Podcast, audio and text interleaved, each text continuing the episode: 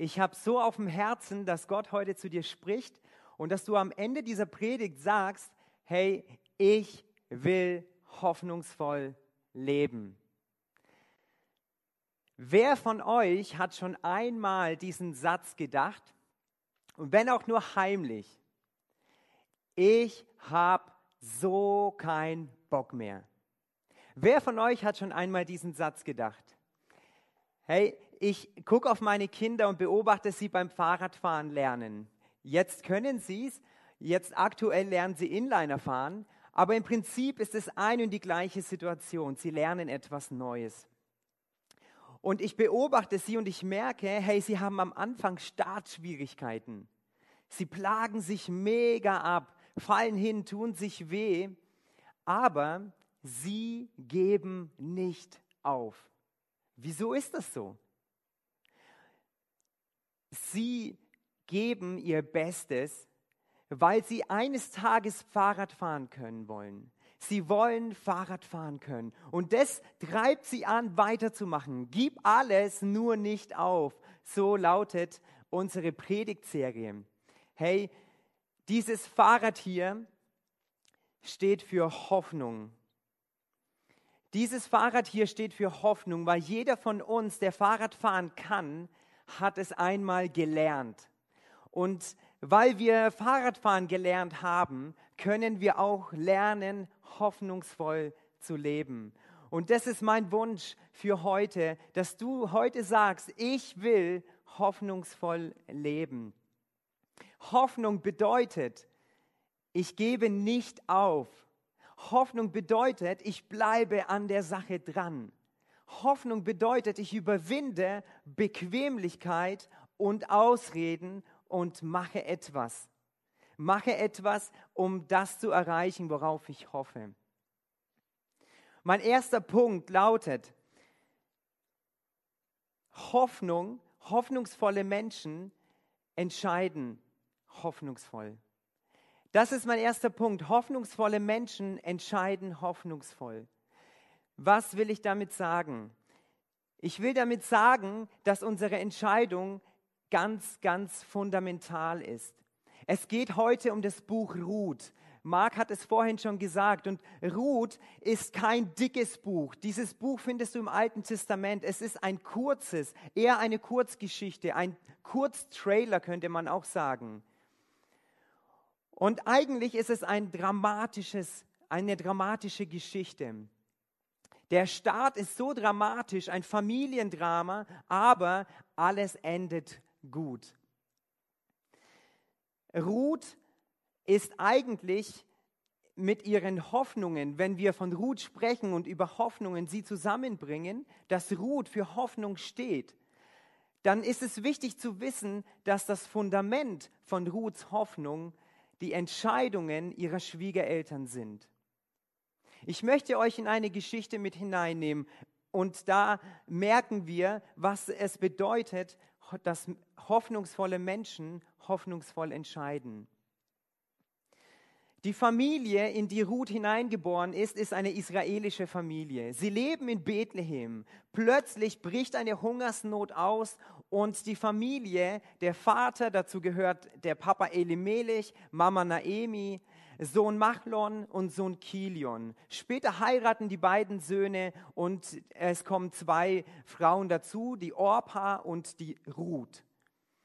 Und nun ist diese Familie lebt in Bethlehem. Also ähm, es bricht eine Hungersnot aus und die Familie überlegt sich, hey, was können wir jetzt in dieser Notsituation tun?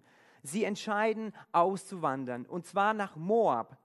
Moab liegt ungefähr 80 Kilometer südlich von Bethlehem. Und so laufen sie los, wandern aus in ein Land, wo sie Flüchtlinge sind. Hey, und unterschiedlicher könnten sie gar nicht sein. Unterschiedlicher könnten Israeliten und Moabiter gar nicht sein. Die Moabiter, die glauben an mehrere Götter. Und der höchste Gott von ihnen heißt Chemosh. Den beten sie an. Und Chemosh ist ein kriegerischer Gott. Ein Gott, der unterwirft. Er ist der Unterwerfer und die Gläubigen sind die Unterworfenen. Und jetzt wandern sie nach Moab aus, um sich dort niederzulassen, weil in ihrem Land eine Hungersnot herrscht. Also äh, laufen sie ähm, 80 Kilometer, lassen sich dort nieder und dann passiert ein Drama, nämlich der Vater, der, das Familienoberhaupt stirbt. Und jetzt was, wie geht es weiter? Die, die, die Fragen sind da. Nun, Gott sei Dank sind noch die Söhne da, die heiraten dann zwei moabitische Frauen, zwei Frauen, die es gewohnt waren, einen fremden Gott anzubeten. Diese zwei Frauen werden nun Ehefrauen von zwei israelischen äh, Männern. Und irgendwie okay, das Drama, der Vater stirbt und es scheint dann irgendwie überwunden zu sein und trotzdem ist ja die Not da. Wie geht man mit dieser Situation um? Kurz danach heiraten die beiden Söhne, diese beiden moabitischen Frauen und als wäre es schon nicht genug, dass der Vater stirbt, plötzlich sterben auch beide Söhne. Hey, und jetzt gibt es keine keine Männer mehr in der Familie. Und die waren ja dafür verantwortlich, dass es Essen gibt. Was passiert? Wie geht es weiter? Diese Fragen entstehen plötzlich. Naemi, die Schwiegermutter, übernimmt die Leitung und sagt, wir müssen etwas tun. In diesem Moment hört sie, dass in ihrer alten Heimat in Bethlehem, dass die Finanzkrise überwunden ist und dass es wieder Essen gibt hey, sie sind aus Bethlehem damals nach Moab ausgewandert, hatten Geld, aber es gab nichts zu essen. Jetzt ist die Situation umgekehrt. Sie haben kein Geld mehr, weil die Ehemänner und die Familienoberhäupter verstorben sind. Aber in der alten Heimat, da gibt es Schutz, da sind Verwandte da. Also entscheidet Naemi mit ihren Schwiegertöchtern, wir gehen in, unsere, in meine alte Heimat. Und zunächst sieht es so aus, dass beide Schwiegertöchter mitgehen. Sie gehen mit, aber dann trennen sich die Wege zwischen der einen Schwiegertochter und äh, Naemi und Ruth. Sie verlässt ihre Heimat, äh, sie verlässt ihre Schwiegermutter und geht in ihre Heimat zurück. Das ist die Orpa. Ruth aber bleibt bei Naemi. Sie wandern nach Bethlehem aus, äh, lassen sich dort nieder. Irgendwann heiratet Ruth den Boas, und der Boas ist ein, ein Verwandter von ihrem verstorbenen Ehemann und sie bekommen einen Sohn. Also Happy End, alles, alles gut. Nun muss man aber wissen, dass Ruth, äh, das Fundament von, von Ruths Entscheidungsfähigkeit eben nicht aus ihr selbst herauskommt, sondern aus dem Fundament ihrer Schwiegereltern. Hey, Ruth sagt, ich möchte mit dir mitgehen ich möchte mit dir mitgehen, Naemi, weil dein Gott ist mein Gott. Sie entscheidet sich für diesen Gott der Israeliten. Und es gibt eine Bibelstelle, wo, wo ähm, Ruth ganz klar und deutlich sagt, sie befinden sich gerade an der Grenzkontrolle. Naemi und ihre beiden Schwiegertöchter, Orpa und Ruth. Plötzlich sagt Naemi, hey, ich kann euch keine Hoffnung mehr geben. Ich kann dir nicht plötzlich ein Kind herzaubern, dass du dann, also einen Sohn herzaubern und der dann erwachsen wird und du ihn heiraten kannst. Ich kann dir keine Hoffnung geben. Also geht bitte zurück zu euren Familien und da findet ihr Hoffnung. Orpa, und da merkt man, ihr Ziel war tatsächlich, hey, ich will nachkommen. Und klar, sie weint, als sie sich von ihrer Schwiegermutter verabschiedet, aber sie entscheidet zugunsten ihres Zieles. Und ihr Ziel war es, Nachkommen. Das war ihr oberstes Ziel. Ruth aber sagt in dieser Situation an der Grenzkontrolle folgenden Satz. Er steht in Ruth 1, Vers 16.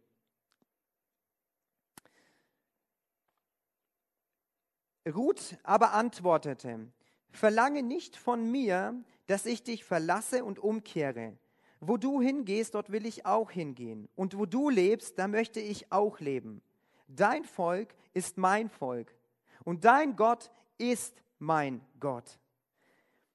Hey, das ist so krass. Sie entscheidet sich für den Gott der Israeliten. Es ist ja nur logisch. Alles andere, also ich will dort sein, wo du bist, macht ja nur dann Sinn, wenn sie da ist, wo der Gott der Israeliten ist. Das war ihre oberste Priorität. Ich will da sein, wo dein Gott ist. Das ist ihr erstes, oberstes Ziel. Deswegen macht es für sie gar keinen Sinn, zu ihrer Familie zurückzugehen. Sie hat sich in diesen Gott verliebt. Meine einzige Hoffnung bist du, Herr, heißt es, im Psalm 39, Vers 8. Meine einzige Hoffnung bist du, Herr. Und genau das trifft auf Ruth zu. Sie sagt, du bist mein Gott, nicht Chemosh. Deswegen will ich dahin gehen, Ruth, wo du bist. Deswegen will ich zu dem Volk hingehen, das ich nicht kenne. Aber dort ist der Gott, dem ich nachfolgen will. Also das Fundament ihrer Entscheidungen, hoffnungsvolle Menschen entscheiden hoffnungsvoll. Das Fundament war die Entscheidung ihrer Schwiegereltern. Sie haben schon damals zur ersten Hungersnot in Bethlehem zugunsten einer besseren Zukunft entschieden und sind ausgewandert. Zugunsten einer besseren Zukunft. Und das lernt Ruth von ihren Schwiegereltern. Das ist das Fundament. Jetzt in der nächsten Entscheidungsphase entscheidet Naomi wieder zugunsten einer besseren Zukunft. Hoffnungsvolle Menschen entscheiden nicht nur, also man erkennt hoffnungsvolle Menschen an ihren Entscheidungen. Und sie entscheiden zugunsten einer besseren Zukunft. Und so wandern sie also aus und entscheiden wieder zugunsten einer besseren Zukunft. Und sie entscheiden aber nicht nur zugunsten einer besseren Zukunft, sondern das Ziel ist klar vor Auge. Erstens Gott und zweitens ist natürlich das Ziel von Ruth auch Nachkommen zu haben, aber nicht Nachkommen aus ihrem alten Volk, sondern Nachkommen aus dem Volk, die den einzig wahren Gott, Jahwe, kennen. Der Gott der Israeliten. Dein Gott ist mein Gott. Also daran erkennt man hoffnungsvolle Menschen. Hoffnungsvolle Menschen erkennt man an ihren Entscheidungen.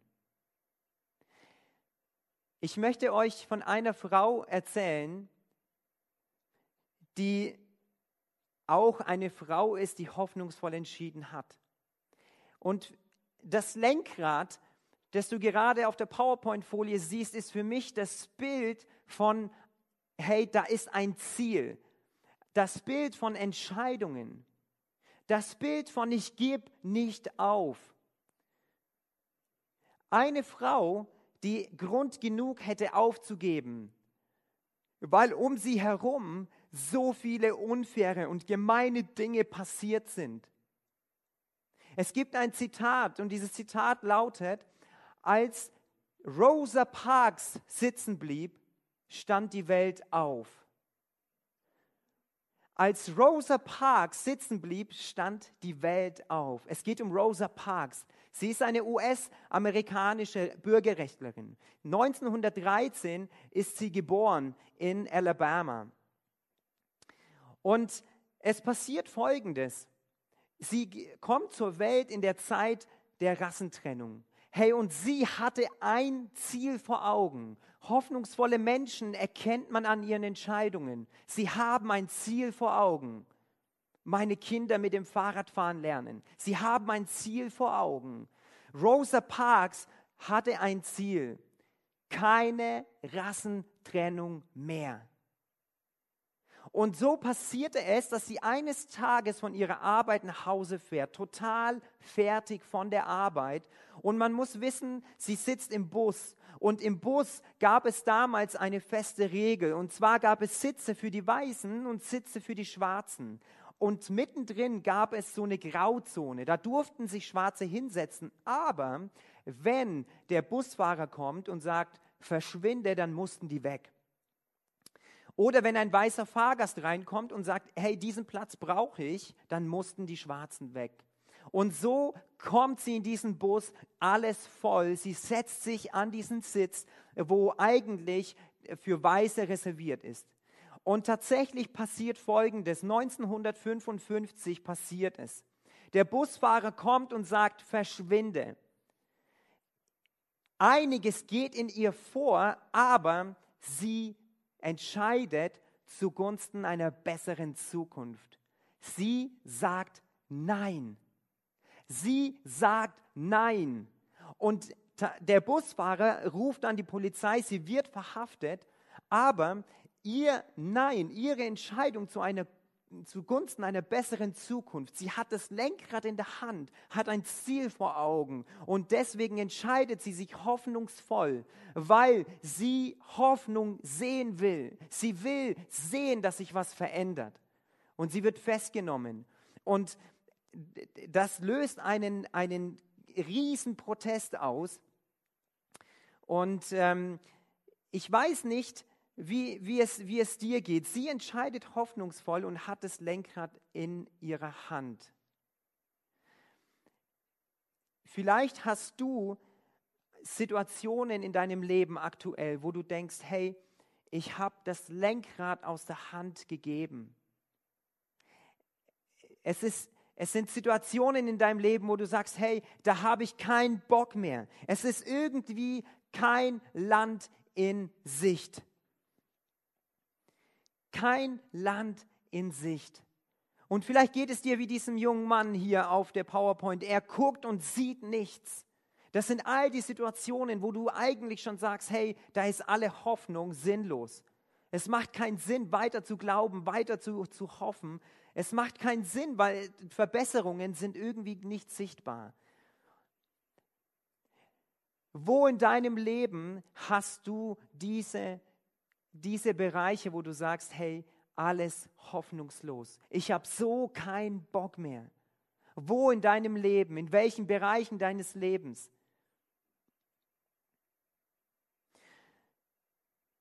Und ich glaube, hoffnungsvolle Menschen entscheiden hoffnungsvoll. Und man erkennt sie an ihren Entscheidungen, weil sie ein Ziel haben zugunsten einer besseren Zukunft. Hey, wo in deinem Leben musst du eine Entscheidung treffen, wo in deinem Leben musst du Entscheidungen treffen, damit wieder Land in Sicht kommt? Damit endlich wieder Land in Sicht kommt.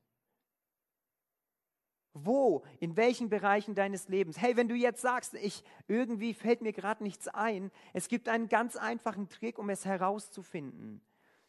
Ich weiß nicht, wie oft du heimlich für dich betest und was du dann zu Gott sagst. Ich glaube aber, dass diese heimliche Bitte, wenn wir abends niederknien oder in, im Bett liegen und Gott sehnsüchtig bitten, hey, lass doch das und das passieren.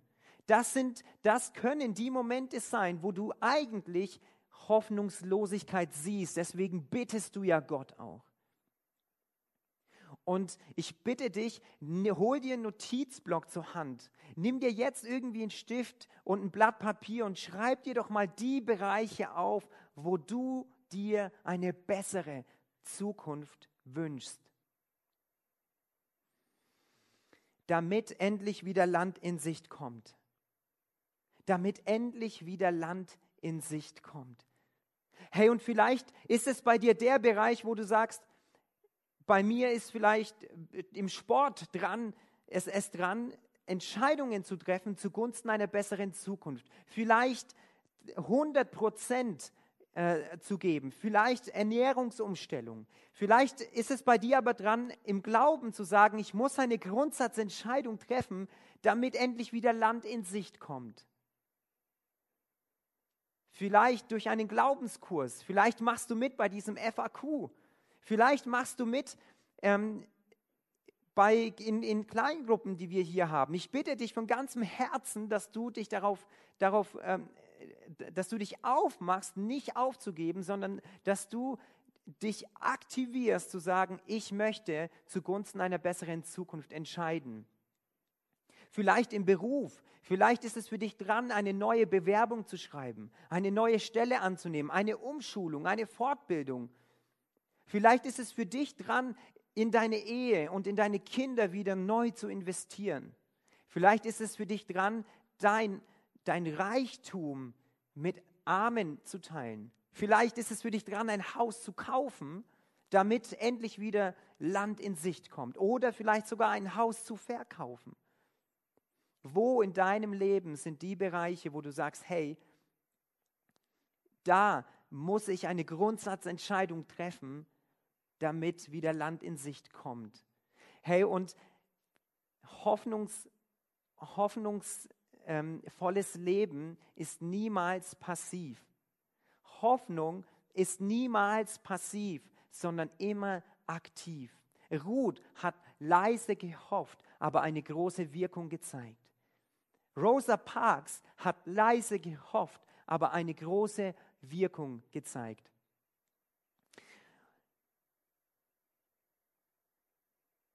Ich ermutige dich, geh in dich und, und schreib dir diese Dinge auf. Hoffnungsvolle Menschen entscheiden aber nicht nur hoffnungsvoll, sondern hoffnungsvolle Menschen säen und ernten Hoffnung. Und das ist mein zweiter Punkt. Sie säen und ernten Hoffnung. Was meine ich damit? Hey, Ruth wandert aus in ein fremdes Land und lernt dort ähm, Boas kennen. Den lernt sie aber nicht einfach so kennen, sondern sie hat sich vorher entschieden, sie hat gesagt, hey Schwiegermama, ich möchte etwas gegen diese Langeweile tun. Ich will arbeiten gehen. Und da sie eine Fremde in dem Land ist, kann sie nicht einfach hingehen und arbeiten. Für die Armen ähm, ist, es, ist es möglich, ähm, mitzuarbeiten. In der Zeit, wo sie ausgewandert sind, muss man dazu sagen, ist Gerstenerntezeit und das ist die Zeit im April. Und Ruth möchte so gerne arbeiten. Sie entscheidet sich wieder hoffnungsvoll und geht arbeiten. Naomi erlaubt es ihr und plötzlich landet sie auf dem Acker von Boas. Boas ist ein super angesehener und reicher Mann. Und man muss dazu sagen, er ist auch einer, der ganz nah verwandt ist mit Ruths verstorbenem Ehemann. Sie fängt an, bei ihm zu arbeiten und Boas sieht sie und kommt und sagt, hey, ähm, bleib doch hier, geh doch erst gar nicht woanders hin zum Arbeiten, bleib hier und arbeite für mich. Und dann passiert folgender Dialog und ich möchte euch in diese Bibelstelle mit hineinnehmen und ich möchte erklären, was es bedeutet und was ich damit sagen will, dass hoffnungsvolle Menschen Hoffnung säen und Hoffnung ernten. Lasst uns in die Bibelstelle in Ruth 2 hineinschauen. Und zwar ab Verse 11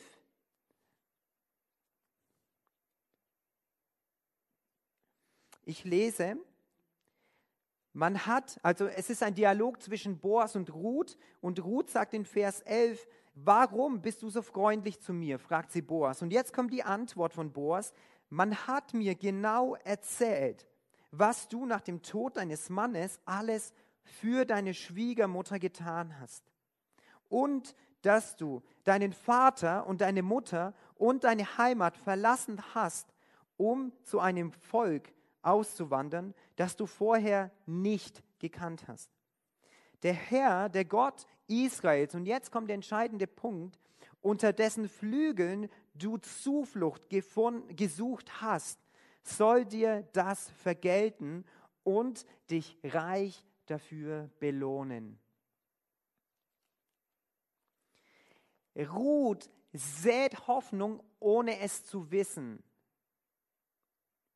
Was genau, denkst du dir jetzt vielleicht, hat sie denn gemacht? Genau das, wenn wir in diese Verse hineingucken, genau das tut sie, nämlich erstens, obwohl sie in einer Notsituation ist, kümmert sie sich um ihre Schwiegermutter. Sie hätte allen Grund genug, um zu sagen, ich habe so keinen Bock mehr. Hey, Schwiegervater gestorben, Schwager gestorben, mein Mann ist gestorben. Sie gibt aber nicht auf und kümmert sich um ihre Schwiegermutter.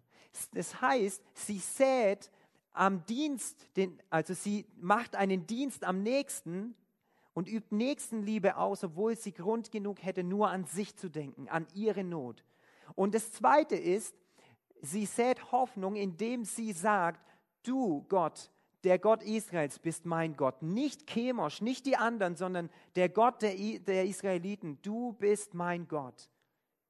Meine einzige Hoffnung bist du, Herr. Und dafür wird sie bekannt. Sie weiß es gar nicht, redet mit Boas und sagt, warum bist du eigentlich so freundlich zu mir? Und er sagt, genau aus diesem Grund, weil du Hoffnung gesät hast und ich möchte dir diese Hoffnung zurückgeben. Deswegen hoffnungsvolle Menschen säen Hoffnung und ernten Hoffnung.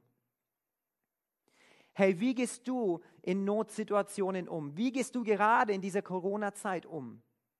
Ich finde es so krass genial, so wirklich mega hoffnungsvoll, dass wir als Kirche, wie Marc vorhin die Bilder gezeigt hat, dass wir als Kirche in einer Zeit, der, wo viel Hoffnungslosigkeit da ist, nicht an uns selbst denken, sondern Hoffnung säen, indem wir zum Beispiel diesen Online-Gottesdienst machen, indem Marc mit, ähm, mit Leuten aus der Gemeinde ins Seniorenheim geht und sagt, hey, ich will euch Hoffnung schenken. Ich verschenke mich für den Dienst am nächsten. Dafür wird sie bekannt, dass sie Gott von ganzem Herzen liebt und den Menschen. Jesus sagt, wer mir nachfolgt, der wird nie mehr hungern. Hey, ich möchte dich herausfordern und fragen, wie gehst du in dieser Situation um? Wie gehst du in Notsituationen um? In den Situationen, wo du vorhin gesagt hast, da ist kein Land in Sicht. Motzen, ärgern, provozieren, ähm, streiten, lästern, was auch immer. Wie gehst du mit dieser Situation um?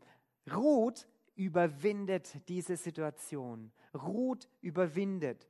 Erfolgreich sind nicht die Menschen, die immer gewinnen, sondern die Menschen, die niemals aufgeben.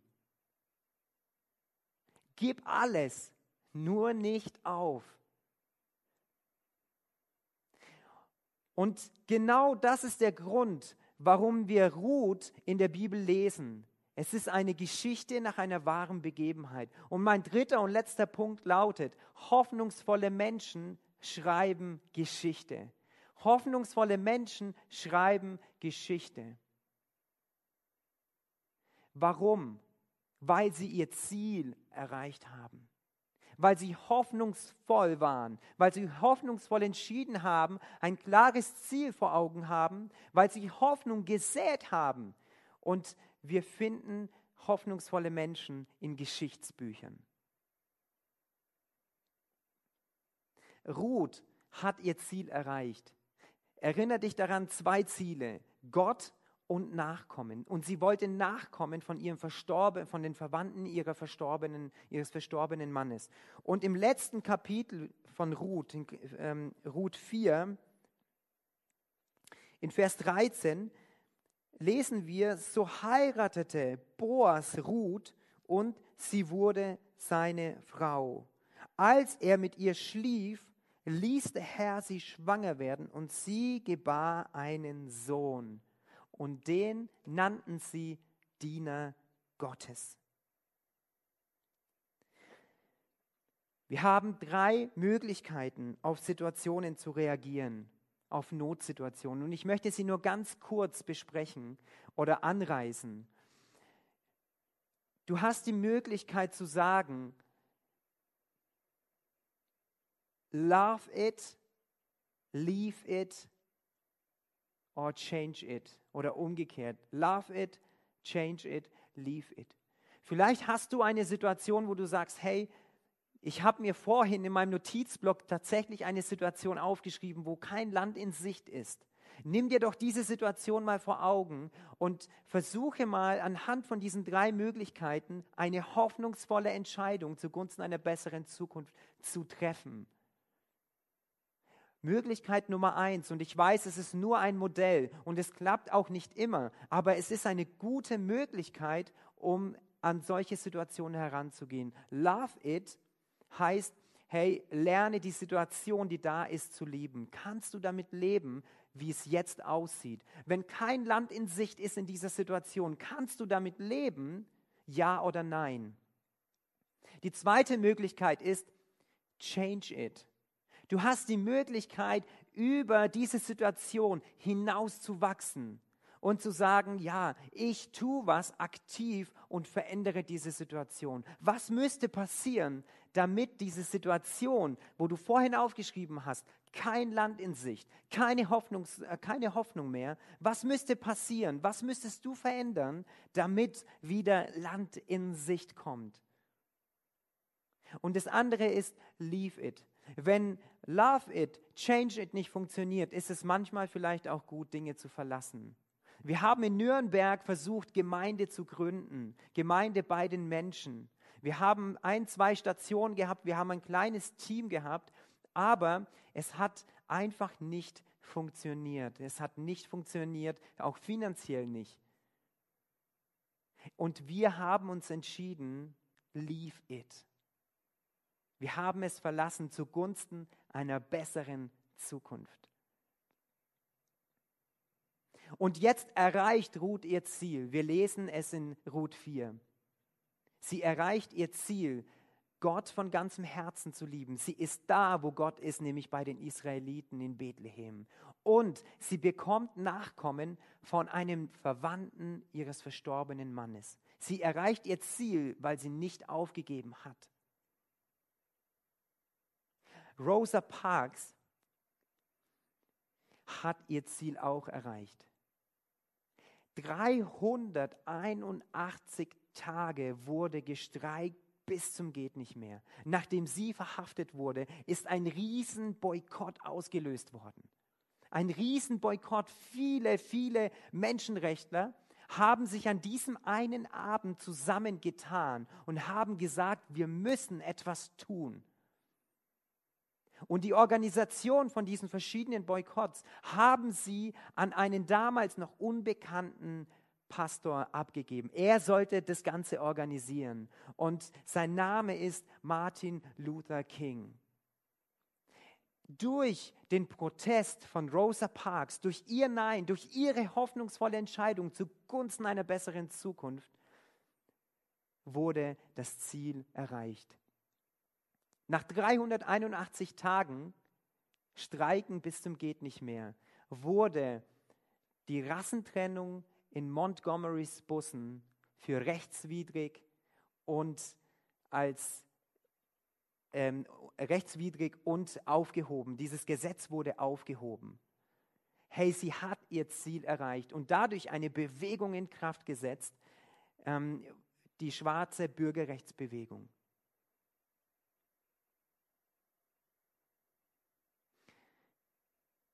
Das Fahrrad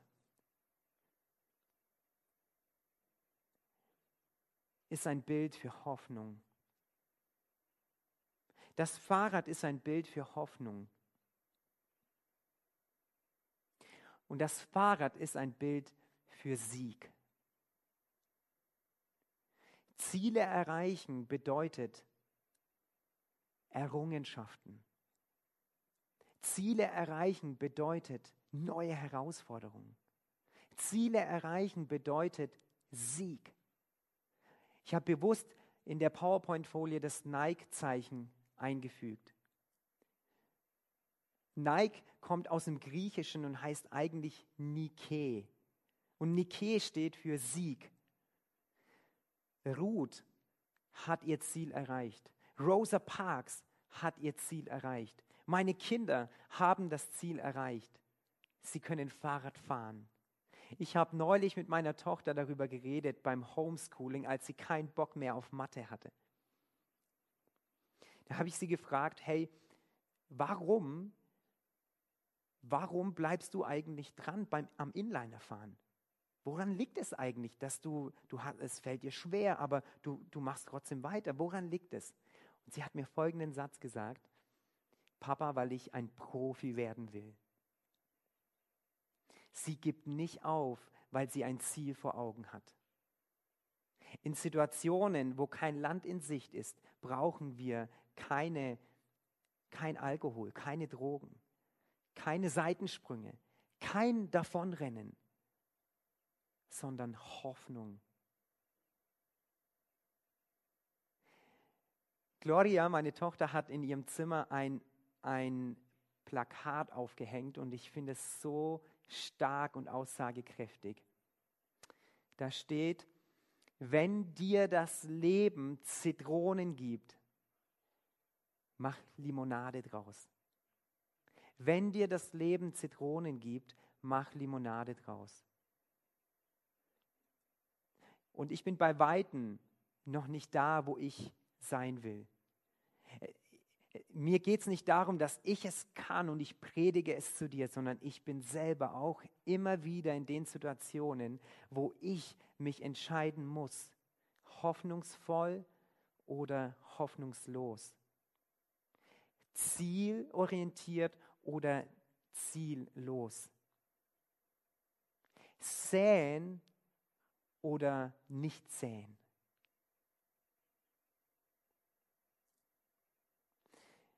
Behalte das Lenkrad in der Hand. Lass es nicht los. Das Lenkrad steht für ein Ziel, für Entscheidungen. Fahr Fahrrad und entscheide hoffnungsvoll. Meine Hoffnung, meine einzige Hoffnung bist du, Herr.